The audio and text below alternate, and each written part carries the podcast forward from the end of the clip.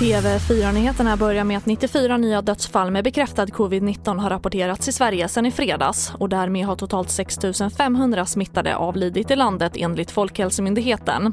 Och idag träder förbudet om att max åtta personer får samlas i kraft med förhoppning om att bromsa smittspridningen. Och Inspektionen för vård och omsorg riktar nu skarp kritik mot samtliga av landets regioner om hur vården för äldre har varit under pandemin som bor på särskilda boenden. Granskningen visar att en femtedel av de äldre inte fått en individuell läkarbedömning. Här hör vi Yngve Gustafsson, professor i geriatrik. För mig är det absolut ingen överraskning, utan jag tror till och med att det I V O har sett är bara toppen av ett isberg.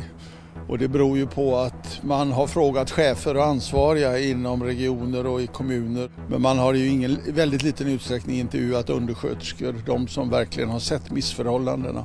Där sjukvårdsinsatserna har varit oerhört bristfälliga. Och flera myndigheter har idag gjort ett gemensamt tillslag mot grov organiserad brottslighet på flera platser i centrala Malmö. Bland annat mot ett antal växlingskontor. Flera personer har frihetsberövats, och de misstänkta brotten handlar om grovt narkotikabrott och grovt penningtvättsbrott. T V fyra-nyheterna, jag heter Charlotte Hemgren.